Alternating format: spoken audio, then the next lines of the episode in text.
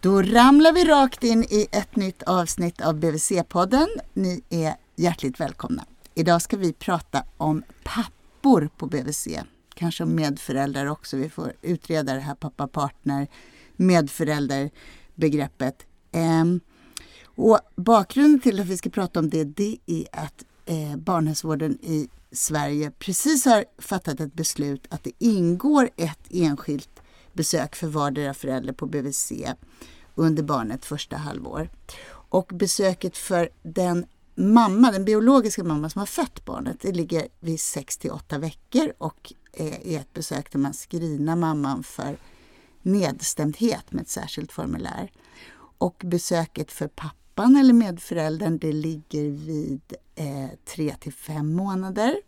Och då kan man prata om eventuell nedstämdhet också men framförallt så ska man prata om barnet och pappans föräldraskap. Och med mig för att diskutera det här ämnet så har jag två experter som jag har jobbat länge tillsammans med i just de här frågorna och det är Jag heter Maria Söderblom, är BVC-sjuksköterska sedan många år tillbaka och har haft eh, förmånen att få jobba med enskilda föräldrasamtal för pappor, partner, under flera år. Och jag heter Mats, Mats Berggren och kommer från eh, riksorganisationen MÄN, Män för jämställdhet. Där jag, jag har sedan 20 år tillbaka jobbat med föräldraskapsstöd för män, eh, lett pappagrupper och så vidare. Ja. Mm. Och ni är välkomna. Jag heter Malin Bergström. Jag är barnhälsovårdspsykolog i Stockholms län. Och tillsammans med Mats och Maria så har jag jobbat i ett projekt sedan några år som, eh, eller som pågick mellan 2013 till 15 tror jag det var, eh, som mm. hette Pappa på BVC där vi prövade ett besöksprogram för båda föräldrar och för pappor specifikt. Där det ingick dels att man var med vid första hembesöket som BVC gör hemma hos familjen. I alla fall oftast så gör man hembesök under barnets första vecka ungefär. Och sen var det ett gemensamt besök för båda föräldrarna när barnet var någonstans mellan tre och fem veckor och sen var det det här enskilda pappabesöket som då i Stockholm med vårt projekt låg vid fyra månader. Och där var ni två med och ja, hittade på det här och handlade personal och utbildade personal och så. Ja, ja stämmer. Jättespännande var det mm. och väl lärorikt framförallt tror jag för oss allihopa. Mm. Mm. Vad, vad, vad, tänkte du när vi höll på med det där Mats? Vad var liksom dina erfarenheter av det där projektet? Först så tänkte jag så här, äntligen så drar vi igång med så här. Jag har ju, jag har jobbat med män och pappor och även personal från barnhälsovården ganska många år. För att eh, ja, inspirera till att man ska, man ska nå fler män och pappor. Och jag har träffat papporna utifrån att jag vill att de ska bli inspirerade till att ta större ansvar kring, kring, kring föräldraskapet. Jag tycker den här pappasamtalet, eh, pappa-partnersamtalet är ju någonting som signalerar att eh, barnhälsovården är liksom måna om och intresserad av att, att alla föräldrar till deras barn ska få möjlighet att komma eh, och ha sin egen information och, och få fokus på sig. Liksom. Jag tror mm. att det är en bra sig, sig, signal att ge. Mm. Så jag tycker det är jättebra. Ända från början tycker jag det är bra. Och jag har ju mött både papporna och BVC-personalen i det här liksom, under tiden. Så att jag har ju fått båda bilderna. Jag tror att vi män är, är ganska, om jag liksom, är ganska dåliga på att se vad som är bra för oss också. så att det har väl inte så här, när man frågar dem så här, har ni varit på de här pappasamtalen? Har det varit så här? Jo, då, vi har varit så här. Och, Nej, men det är väl bra. Så där. Ja, så här. Men jag tänker att det, det är ändå bra att vi gör det här. För att jag, jag tror att eh, att det är en eh, jätteviktig eh, signal till män också. Eh, att, att det här är någonting som angår oss lika väl som det gör för barnets mammor. När du säger angår oss, menar du att det angår oss, att BVC angår oss eller att, eller att faktiskt föräldraskapet är, angår oss från Både. första början och är viktigt att adressera? Ja, både och. Alltså. Jag känner så här, det finns ju två aspekter tycker jag som jobbar med, med, um, med jämställdhet och med, med män kring jämställdhetsfrågor.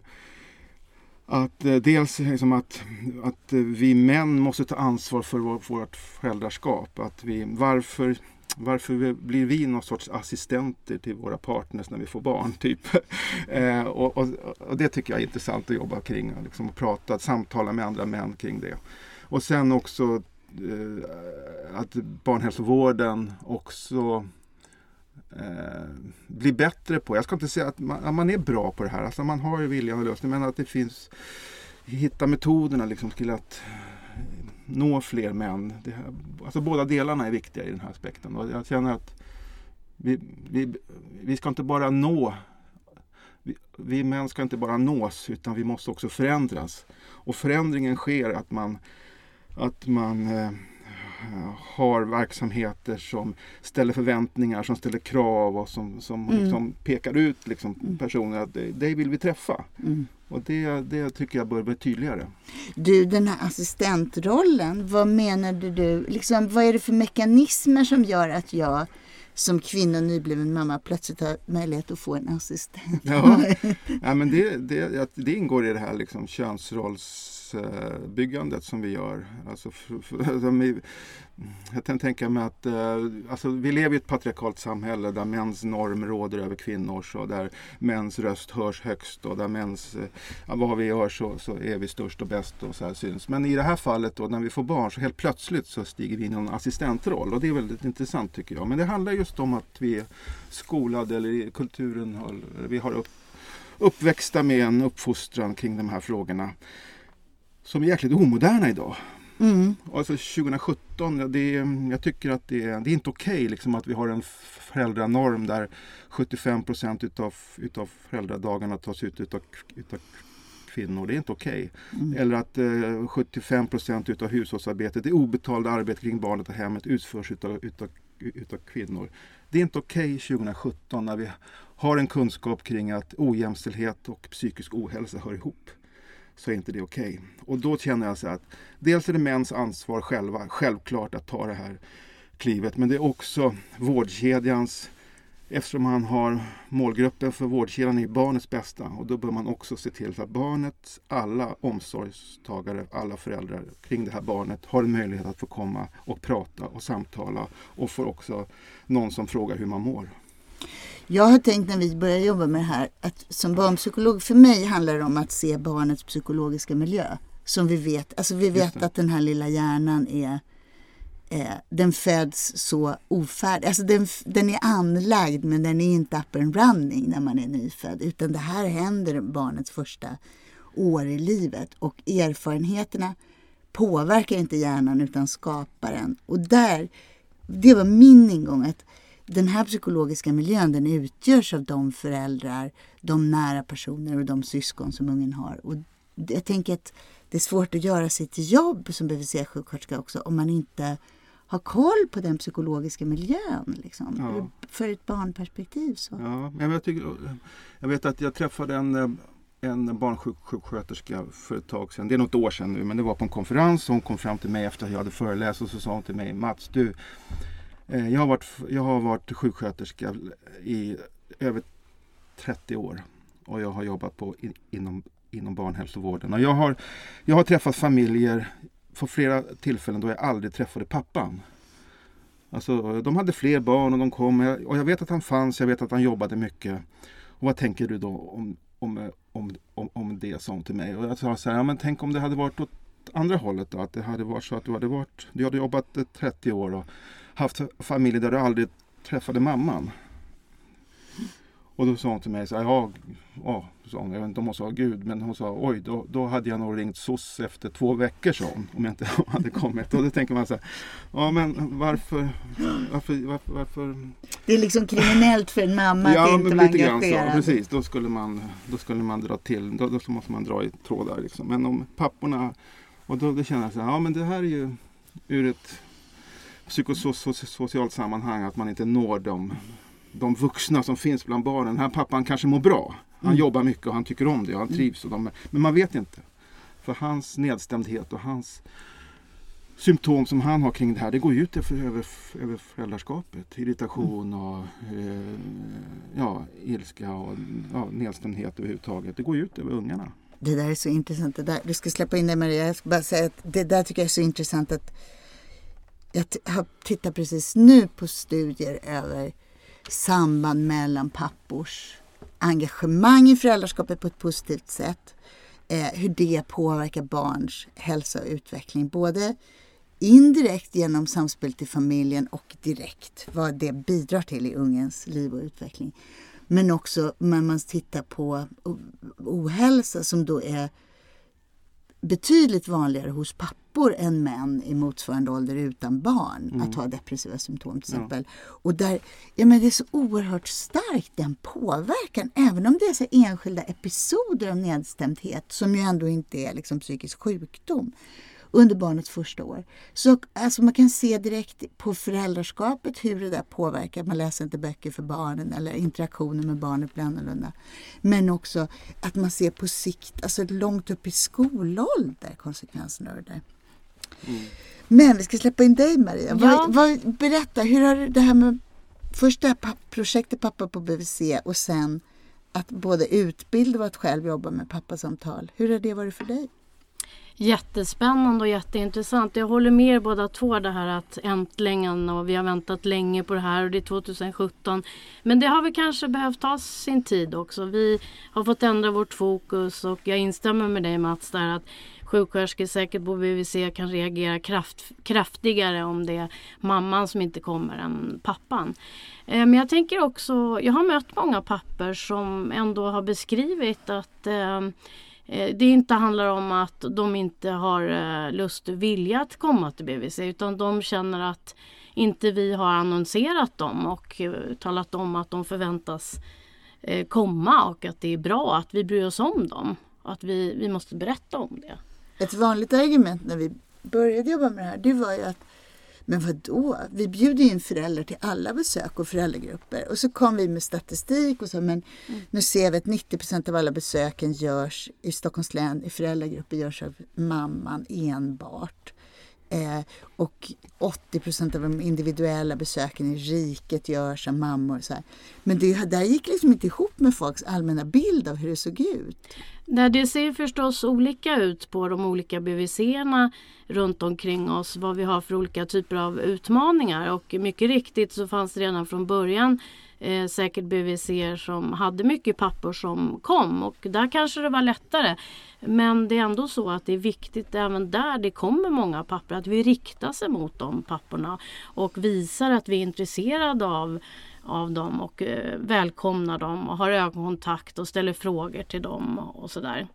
Tycker du att det gjorde någon skillnad? För du jobbar ju i ett rätt hipsterområde, eller på säga. men du jobbar ju med, med många familjer som, som liksom har som ett ideal att man är jämställd som förälder.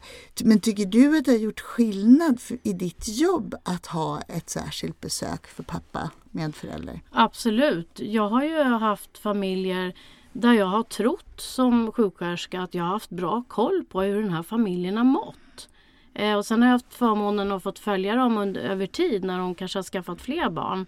Och då har jag insett att jag har missat vissa papper som kanske har haft det ganska kämpigt genom åren. Och det har inte jag kunnat se. Eh, och då tänker jag att med den här nya metoden så får jag verktyg och redskap för hur jag ska uttrycka mig, hur jag ska eh, kommunicera med föräldrarna jag har framför mig och eh, få hjälp av att se signaler tidigare och kunna få ett bättre fokus på vad behöver den här familjen? Vilket typ av stöd behöver, behöver jag ge? Och det är ju väldigt viktigt, tänker jag, att ett av våra uppdrag i barnhälsovården är ju att ha fokus på barnet förstås, men också att eh, ge föräldrastöd. Och då tänker jag att det innefattas av alla föräldrar kring ett barn. Jag tycker också att det var alltså, många sjuksköterskor som har känt att det kändes konstigt att bjuda in mamman till det enskilda föräldrabesöket när man screenar med för postnatal nedstämdhet. Det, att det är många som har känt att det också sänder konstiga signaler till föräldrarna. Eftersom ja. vi vet att män också drabbas av sådana nedstämdhetsperioder. Inte det... riktigt lika hög utsträckning men nästan ju. Jo det stämmer. Vi har ju eh, pappor som faktiskt frågar, jaha men äh, finns det ingenting för mig då? Mm. Och då har man som sjuksköterska ibland haft svårt att äh, äh, förklara att det är på det här sättet eller så. Mm. Du, hur, hur gör du konkret när du bjuder in till pappasamtal? Eller hur, liksom, hur konkret jobbar du med det här? Vad pratar ni om? och så? det går ju till så att familjen förväntas kontakta den barnavårdscentral man har valt eh, ganska tidigt efter att man har kommit hem från BB. Att man ska etablera en kontakt och boka en tid och som du sa eh, ofta så gör vi ju hembesök men ibland sker inskrivning på barnavårdscentralen. Eh, och när familjen ringer så är vi eh, noga med att ställa oss frågan till familjen oavsett vem det är som ringer och fråga hur ser familjen ut? Och då får familjen själva berätta hur familjen ser ut och vi får en bra bild av hur den här familjen ser ut. Och vi talar också om hur hembesöket går till, eh, vad som förväntas, hur lång tid det tar, vad vi kommer göra och också annonserar om vi får höra att det finns en pappa i den här familjen. Hör efter, kommer han vara hemma? Han har inte börjat jobba än och så. Kanske tänker igenom en tid som passar så att inte han har börjat jobba och att man hinner ses eh, då. Du, vilka är det som ringer till BVC? Eh, mestadels eh, mammor men jag tycker mig se en förändring där att eh, det är papper som ringer också. Eh, men ibland händer det att om pappor ringer så säger de att du kanske vill prata med min fru. Men då brukar vi säga att nej men det går förstås lika bra med dig. Sen kommer vi till själva hembesöket och då eh, går det till så att vi eh, informerar om att vi har det här enskilda pappasamtalet, vad det innebär. Eh, vi annonserar oss, vi riktar oss till pappan, vi pratar lite kort med båda föräldrarna om nedstämdhet eh, hos föräldrar samband med att man har fått barn och ger en kort information om det. Och vi har lite korta frågor också som vi använder oss av kring förväntningar och roller. Sen är det jättebra om man i ett tidigt skede bokar in nästa del i den här metoden. Den består av tre delar och det är ett gemensamt besök eh, båda föräldrar, barnet någonstans mellan tre till fem veckor. Där finns det en möjlighet för BVC-sjuksköterskan att välja eh, när i tid det kan passa. Men oftast kanske man ändå träffas för att ta en vikt eller om man har också ett läkarbesök vid fyra veckor. Eh, och där har vi också eh, i den här metoden ett verktyg med eh, frågor som vi kan använda oss av och, och ställa.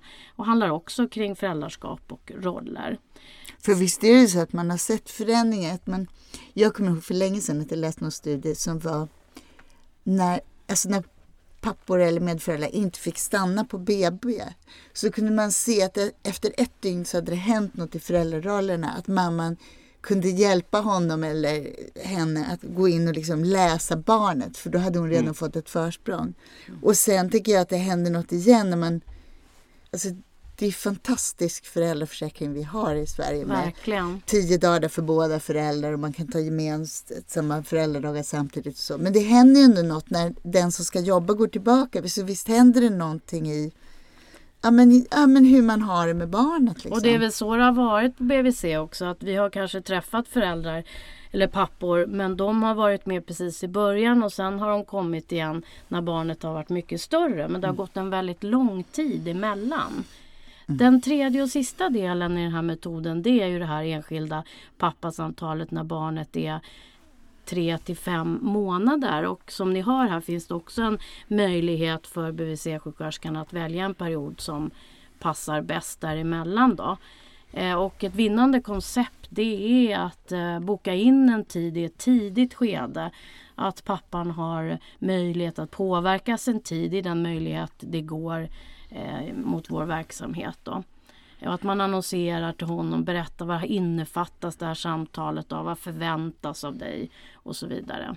Det tycker jag var lite roligt när vi gjorde det där projektet. Det var ju någon pappa som hade kommit in så på pappabesök. Så här, jag har inte varit föräldraledighet ännu men vi kommer dela lika och jag kommer som att det var som ett, så här, ett försvarstal. ett förhör liksom. Så då var det någon sjuksköterska som började skicka ut och så innan information om vad man skulle ta upp. Så man ska ju fatta att det här inte är en anklagelseakt från samhället. Det där är jätteviktigt att du säger. För det finns faktiskt papper som säger efteråt att åh gud har jag klarat det här nu. Eh, så det är viktigt att vi informerar om vad det här samtalet ska gå ut på, vad syftet är och hur det går till och så. Så det är jätteviktigt. Vi har en samtalsguide med olika rubriker och punkter som vi går igenom och den kan man med fördel visa pappan i tidigt skede så han vet vad det är vi kommer att prata kring. Vad brukar pappa vilja prata om då i det här samtalet med dig? Jag tycker många gånger att det handlar mycket om ens egen föräldraroll och det stora ansvaret det innebär att vara förälder till ett barn i ett samhälle. Eh, det kan vara frågor kring eh, ekonomi, framtiden, var man ska bo, hur det kommer gå med jobb och mycket frågor kring relation också. Och inte bara relation med sitt lilla barn utan också mot den människa man lever med. Mm ut hela, hela familjen liksom? Jag var lite rädd i början och tänkte att åh vad ska vi prata om och det kanske kommer bli tyst och kommer bli svårt. Men jag måste säga att jag nästan aldrig upplevt och då har jag hållit på några år med det här nu att det har eh, varit problem att hitta saker att prata kring utan det har oftast gått väldigt bra och många pappor har också sagt att det här var kanske första gången i mitt liv som jag fick stanna upp reflektera över mitt liv, var jag står, vart jag är på väg och hur jag vill ha det och hur jag känner det. Oj, för det tycker jag, alltså man tänker den här omställningen i föräldraskapet, mm. att den, mm. en, det är ändå rätt stor grej. Mm. Jag får veta väldigt mycket i, i de här samtalen. Eh, mycket av det som jag känner är bra grundstenar för mig att jobba vidare på med en familj. Vad behöver jag lägga fokus på för just den här familjen? Mm. Och vad finns det för utmaningar i den här? Jag tyckte du var en så lite smart Du sa så här vid första kontakten på telefon så frågade hur ser familjen ut? För att det, när vi pratar med folk om det här att jobba med pappor, då brukar den första frågan vara så här, ah, men vadå, samkönade relationer och partners och, och då brukar vi säga att men partners det är man till en vuxen. Vi utgår från ett barn, liksom, och barns föräldrar och så. Men jag, jag har alltid tänkt att det är den stora diskriminerade gruppen på BVC om vi tittar rent, alltså om vi tittar all forskning, om vi tittar på statistik, så är ju det män mm. som är liksom hetero. Ja, vi har ju gjort de här pappasamtalen även i samkönade eh, relationer eh, på en partner och jag tycker de här frågorna passar alldeles utmärkt även för dem. Det är frågor som handlar om att man är förälder till ett barn och det har ingenting med den sexuella läggningen att göra utan det är samma typer av frågor som man brottas med. Vi håller på med föräldraskap helt enkelt. Japp. Du Mats, du har ju lett, hur länge har du haft pappagrupper? Sedan 1996. När jag inte, föddes. Inte, inte, inte, ja, just det, 1996. Ja, ja, det... förra, mm, förra århundradet. vad är liksom, hur gamla har deras barn varit? Alltså på barnhälsovården och möter dem så är de ju alltifrån, de kan vara alldeles nyfödda som en vecka gamla upp till ett år. Så att, mm, papporna i själva pappagruppen kan ju ha barn i liksom lite olika åldrar. Men eh, det gemensamma är att de, har, att de går på BVC just nu. Så det kan ju vara. Mm.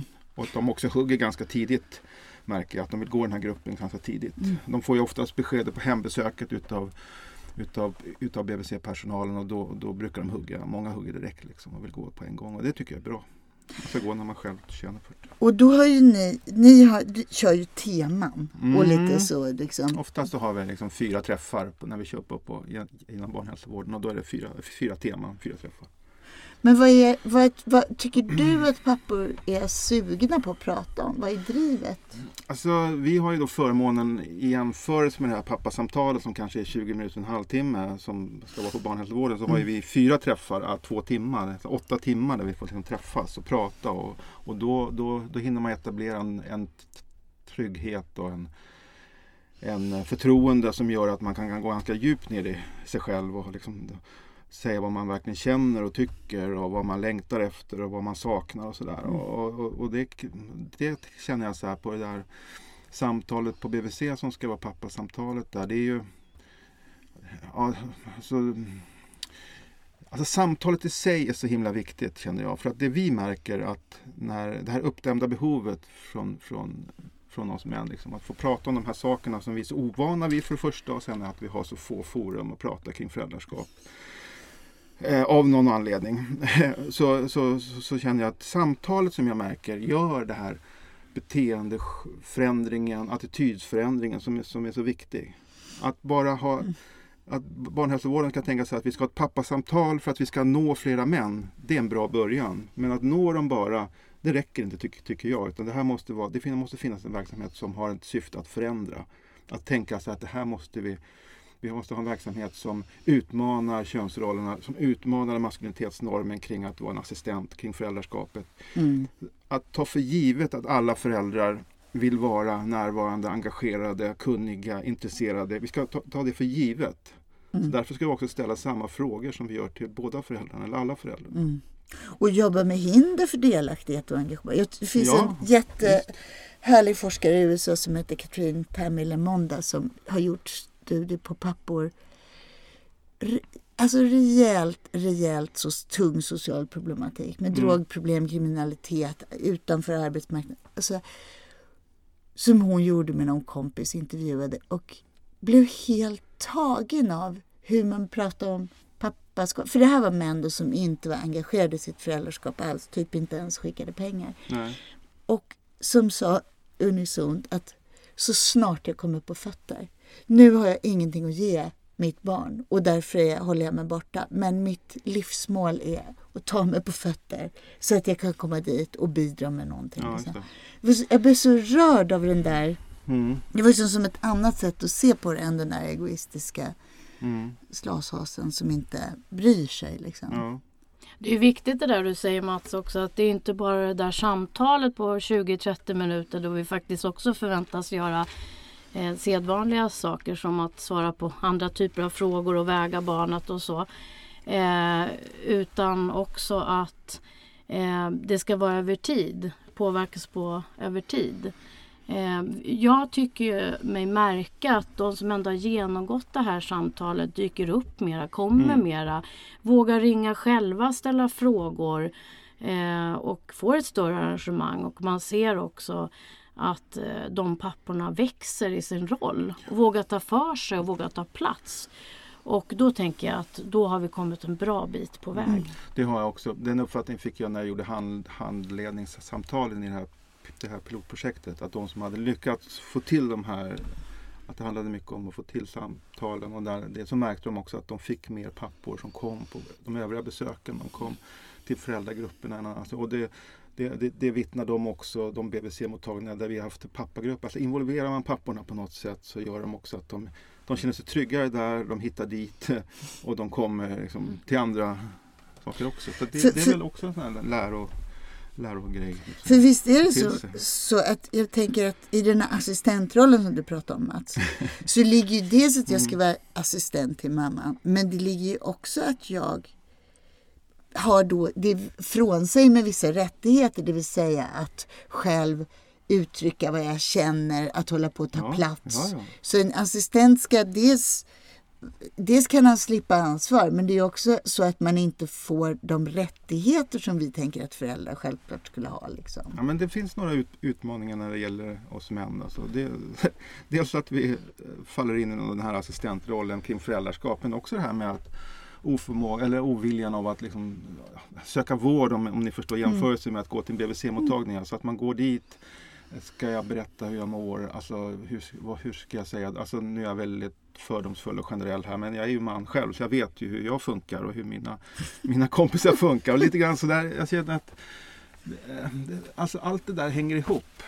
De, de pappor som blev, normkedja, liksom. som blev intervjuade de sa ju att de, alltså att de var ju ganska noga med att de säga men det här kan ju vara bra för de som har problem. Men, jag, mm. alltså, men någon så här ja. väldig beredskap att säga att jag har ju inga behov och inga problem. Som att man känner som en alla människor har väl behov och det var väl inte så farligt då. Nej. Och sen så när de ändå hade haft de här samtalen så tyckte de det var jättebra att det var precis lagom. Och, men det verkade vara farligt och liksom, mm. jag kommer ihåg jag var med i en föräldragrupp, som, eller pappagrupp som du hade. Där de sa så här, det, jag trodde det här skulle vara att man satt liksom en ring med män och pratade om känslor. Bara, åh vad hemskt. Och så var det precis det vi gjorde och så garvade alla och ja, så precis. tyckte de det hade varit underbart. Mm. Nej men visst. Ja. Det finns ju en del pappor också som faktiskt säger själva att de har en del på hjärtat som de liksom bara sväljer hela tiden för att man hela tiden tänker på det lilla barnet och sin partner. Och det, det är ju ett problem. Mm. Alltså därför att det är ju så att det som man har inuti sig som förälder, det påverkar ju barnet även om man inte uttrycker det i ord. Kanske Mm. mer om man inte uttrycker det i ord. Ja, idag har vi studier som talar för att pappan är viktig för barnets hälsa och utveckling.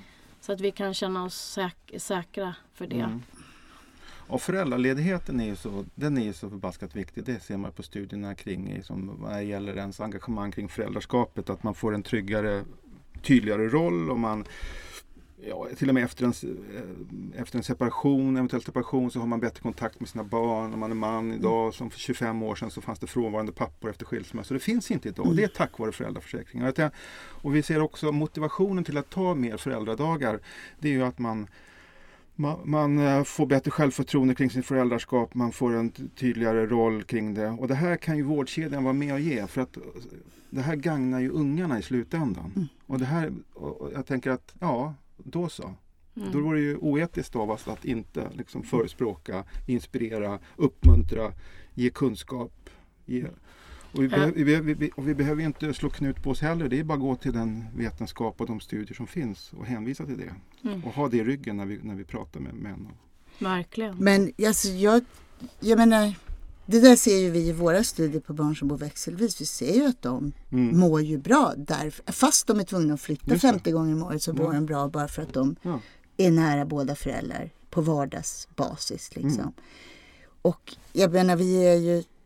Vi, det här är ju ändå, Sverige är ju fantastiska förutsättningar för det här. Ja. Och ändå måste jag säga att jag har aldrig jobbat med någon fråga som har varit lika kontroversiell. Ett så här stort motstånd mot... Det är ju så extremt kvinnodominerad verksamhet. Ja. Så jag tycker att det har känts... Jag har varit förvånad över att det här har... Ja, jag håller med. Det har tagit väldigt, väldigt lång tid. Men det är kanske mycket möjligt att vi har behövt den där tiden. Och landa i ett helt annat tänk. Men jag tycker också att det är viktigt. eh, Framtiden kan vi inte sia om. eh, Men hur den går för en familj så är det väl oerhört viktigt att alla föräldrar kring ett barn kan känna sig trygga i den rollen. Även om två människor går skilda vägar så har man ändå barnet tillsammans. Jag mötte en pappa en gång som hade fler barn och eh, eh, föräldrarna hade gått skilda vägar efter första barnet. Och eh, när jag träffade honom så hade han fått sitt andra barn. Och han berättade att det här är första gången jag känner mig som en pappa nu. När jag har gått igenom det här enskilda föräldrasamtalet och känt att jag har engagerat mig mer och varit mer delaktig och så. Det har gett mig väldigt mycket. Men han sa just det att nu är det första gången att jag känner att jag är en pappa. Mm. Det var fint. Mm. Det var fint. Det Ja, var- jag tror att för enskilda mm, individer så kan det betyda jätte, jättemycket. Mm. Bara det där. Och det ska vi inte underskatta. Liksom. Och, Mm. och att det också blir någon sorts... Nej, men jag, alltså, samtidigt som man känner här, barnhälsovården, jag tycker att vi man ska inte, man ska också, jag tycker att det är fantastiskt att vi har en kultur kring barnhälsovård idag som, som är så fantastiskt kunnig och, och duktig. Liksom. Och, och eh, att vi inte ska underskatta att det här måste implementeras med utbildningar, med samtal, Nej. med handledning till Absolut. personalen så att man också Mm. att det kommer från, alltså, att, att de känner att de får äga det här också. Att det inte bara är någonting som placeras hos dem. Eh, Så att jag tycker att det här är det här är, det är bra att det får ta tid. Om det, Jo. ifall det blir bra. Så det bra. tänker Ja, också att var, det bra att vi hade ett projekt. Det var bra att vi prövade metoden. Och ännu bättre, bra att vi utvärderar den innan vi går in i, i någonting nytt. Mm. Det känns säkert.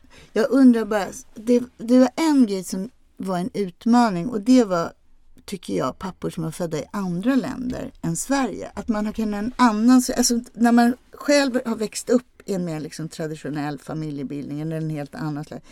Det, alltså det där måste man tänka lite extra kring tror jag, när man inte som personal kanske bara spontant delar liksom värderingar kring och också man ska kring föräldranormer eller så. Och sen tycker jag också att man ska uppfostra sina barn i ett annat land än det man själv ursprungligen kommer ifrån. Att, ja, men det, där liksom, det kan behövas en annan slags föräldraskap i Sverige än Mm. någon annanstans och så. Vad, Mm. vad Nej, tänker men- ni om det? Jag tycker det, det man möter är just den här kanske frustrationen eller ja, ibland irritationen över att de förväntas ja, förändra sig ganska mycket som män, de här männen som jag möter i pappagrupper och även vi har ju startat ett projekt nu, asylsökande eller tidiga insatser för, att- för as- asylsökande tillsammans med Länsstyrelsen där vi på män organisationen Män ska starta pappagrupper i åtta stadsdelar runt om i Stockholm. Och vi känner sen, när jag fick det här uppdraget så kände jag också så här, äntligen Mm. att få jobba, inte bara med, med eh, vita, vita män, svenskfödda män som oftast kommer till våra grupper utan att vi också ska få bli bättre på att lära oss hur vi ska ja, kunna också inspirera de som kommer från andra kulturer. Jag har jobbat in, internationellt mycket men då handlar det om att de ska vara föräldrar i sin egen, egen kontext. Här kommer de från, en- från en kultur till oss, kanske det enda landet i världen där man har jämställd, jobbat med jämställdhet så pass länge och en stark kvinnorörelse som har liksom hållit det här på agendan och fått dagis till alla och förskolor. Du vet. Mm. Så att, eh, då, då har vi tänkt så här att men för att starta grupper med asylsökande män så måste vi involvera dem i metoderna som vi ska använda. Så att vi har kört nu två dagars utbildning med tio före detta as, as, asylsökande pappor eh, som tillsammans med oss då ska försöka få fram ett material hur vi ska möta de nyanlända asylsökande männen för att prata kring deras föräldraskap och, och få och lära oss liksom att, att det, ja, vi måste kanske ha andra teman, jag tycker, andra, ja, För jag tänker både lära er om, om deras föräldraskap men också så här att presentera svenskt föräldraskap. Ja. Jag tycker de diskussionerna måste vara sjukt roliga. Jätte, ja precis och jag tänker så här, och, och, och då tänker jag så här att då, vi ska vara tydliga med det. Vad som vi, liksom, hur vi ser på föräldraskap i Sverige, hur vi ser på manlighet, föräldrar och faderskap. Men för att prata om det så måste vi också lyssna på deras behov. Så att om vi bara pratar om, om hur, hur, hur, hur de ska vara så kommer de inte att lyssna. Och om, ifall de kommer bara att prata om sitt så kommer det inte bli någon förändring. Så jag känner att det var en mix som är spännande och som vi, ja, nej, men Vi Man måste vara nyfiken möten. och våga ställa frågor Ja. och låta dem berätta vad de bär med sig. Det är skilda världar. De har med sig ett sätt att vara från deras föräldrar, hur de var när de var små och växte upp. Och sen kommer man till ett nytt land med andra förväntningar och det är något annat här. skapa förtroende och också få kunskap. De sitter inne med en massa kunskap som inte vi har. De sitter med en massa erfarenheter och kulturer som, som vi tycker är skrämmande men som kanske också vi, vi ska liksom lyssna på, och ta del utav och göra någonting utav.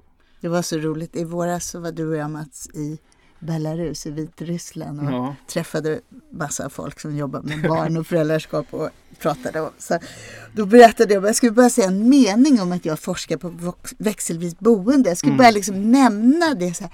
Det- det det var så fruktansvärt kul. De bara gapade och så var det någon barnpsykolog som bara så här, men du får papporna ett schema då av mamman över mat och sådana där grejer. Liksom. Ja. Det var så precis. främmande att en pappa själv skulle kunna ha. Nej, det finns inte på kartan där liksom, på det sättet. Men ert jobb har ju ändå rullat på där. Ja, vi har jobbat fyra år där och ska få, jag har suttit nu dag och natt i en vecka här och skrivit en ny ansökan på fyra nya år som jag lämnade in igår klockan ett hos Sida. Ja, vi eh, hoppas fick, att det går bra. eh, fick eh, löfte om att det här ser bra ut så att vi ska köra fyra år till nu till 2021. Eh, med att försöka ja, eh, förändra maskulinitetsnormen i Belarus. Fyra år. Underbart. På härligt. fyra år. Ja, ja. På en halvtid. Ja, på en halvtid. Du Maria, får jag fråga dig.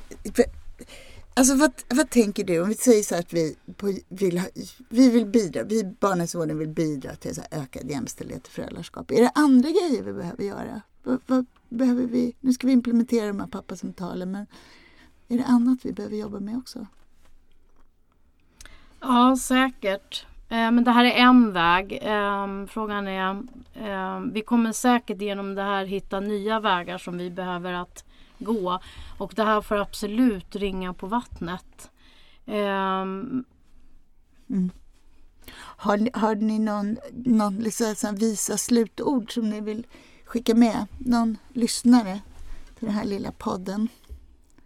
Jag vill bara kommentera, jag tänker det är många gånger som man som sjuksköterska kan tänka att jag kan för lite om den här folkgruppen till exempel, jag borde veta mer och sådär. Men jag tror att det ibland räcker som sjuksköterska att man visar intresse och ställer frågor. Och man kan visa öppet att man har okunskap på, från ett land där en familj kommer ifrån. Men att bara av att visa att man är intresserad och ställer frågor, det kan räcka långt. Och många gånger har jag tänkt innan att eh, nej men de här människorna är ingen idé att jag frågar om pappasamtal. Det kommer inte gå eller de kommer säga nej eller det kommer inte funka eller det kommer bli svårt. Och så hittar man massa eh, massa saker som gör att man tänker att jag kommer kanske inte ens fråga. Men jag tycker att många av de samtalen har blivit väldigt, väldigt bra. Så och du... kanske bland de bästa faktiskt, de som man liksom minst anar. Så jag vill ge ett budskap till mina kollegor där ute att eh, inte bestämma sig innan man har prövat vilka det här kan passa för utan våga ha en, en öppen bild med öppna ögon och eh, inbjuda alla. Och sen kanske vi inte når riktigt alla men då har vi i alla fall kommit en bit på väg. Har du några visdomsord Mats som visdomsord, du vill förkunna till mänskligheten? Nej men jag säger bara heja Stockholms läns landsting och heja Sveriges barnhälsovård som har infört det här nu då äntligen. Eh, för jag tror att, eh, så återigen, det här samtalet, att eh, få till det här samtalet med, med alla föräldrar, men då kanske speciellt då nu då med, med den manliga föräldern. vet vi idag är attityd och beteendeförändrande, vilket är bra för de, den förändring som sker det är att man delar mer på ansvaret kring föräldraskapet, på, man ansvarar på kraven och på förväntningarna kring, kring, kring, kring föräldraskapet. Man delar på det obetalda arbetet mera i med de här attitydförändringarna och beteendeförändringarna. Och eh, dessutom vet man också idag att det minskar våldet i, våldet i familjen och det, mm. det är alla barn värda. Det är alla Verkligen. barn värda. Nu blev det en fin avslutning mm. Du säger att Tack! Vi ska ramla ut och tack Mats Berggren, tack Maria Söderblom. Tack! ramlar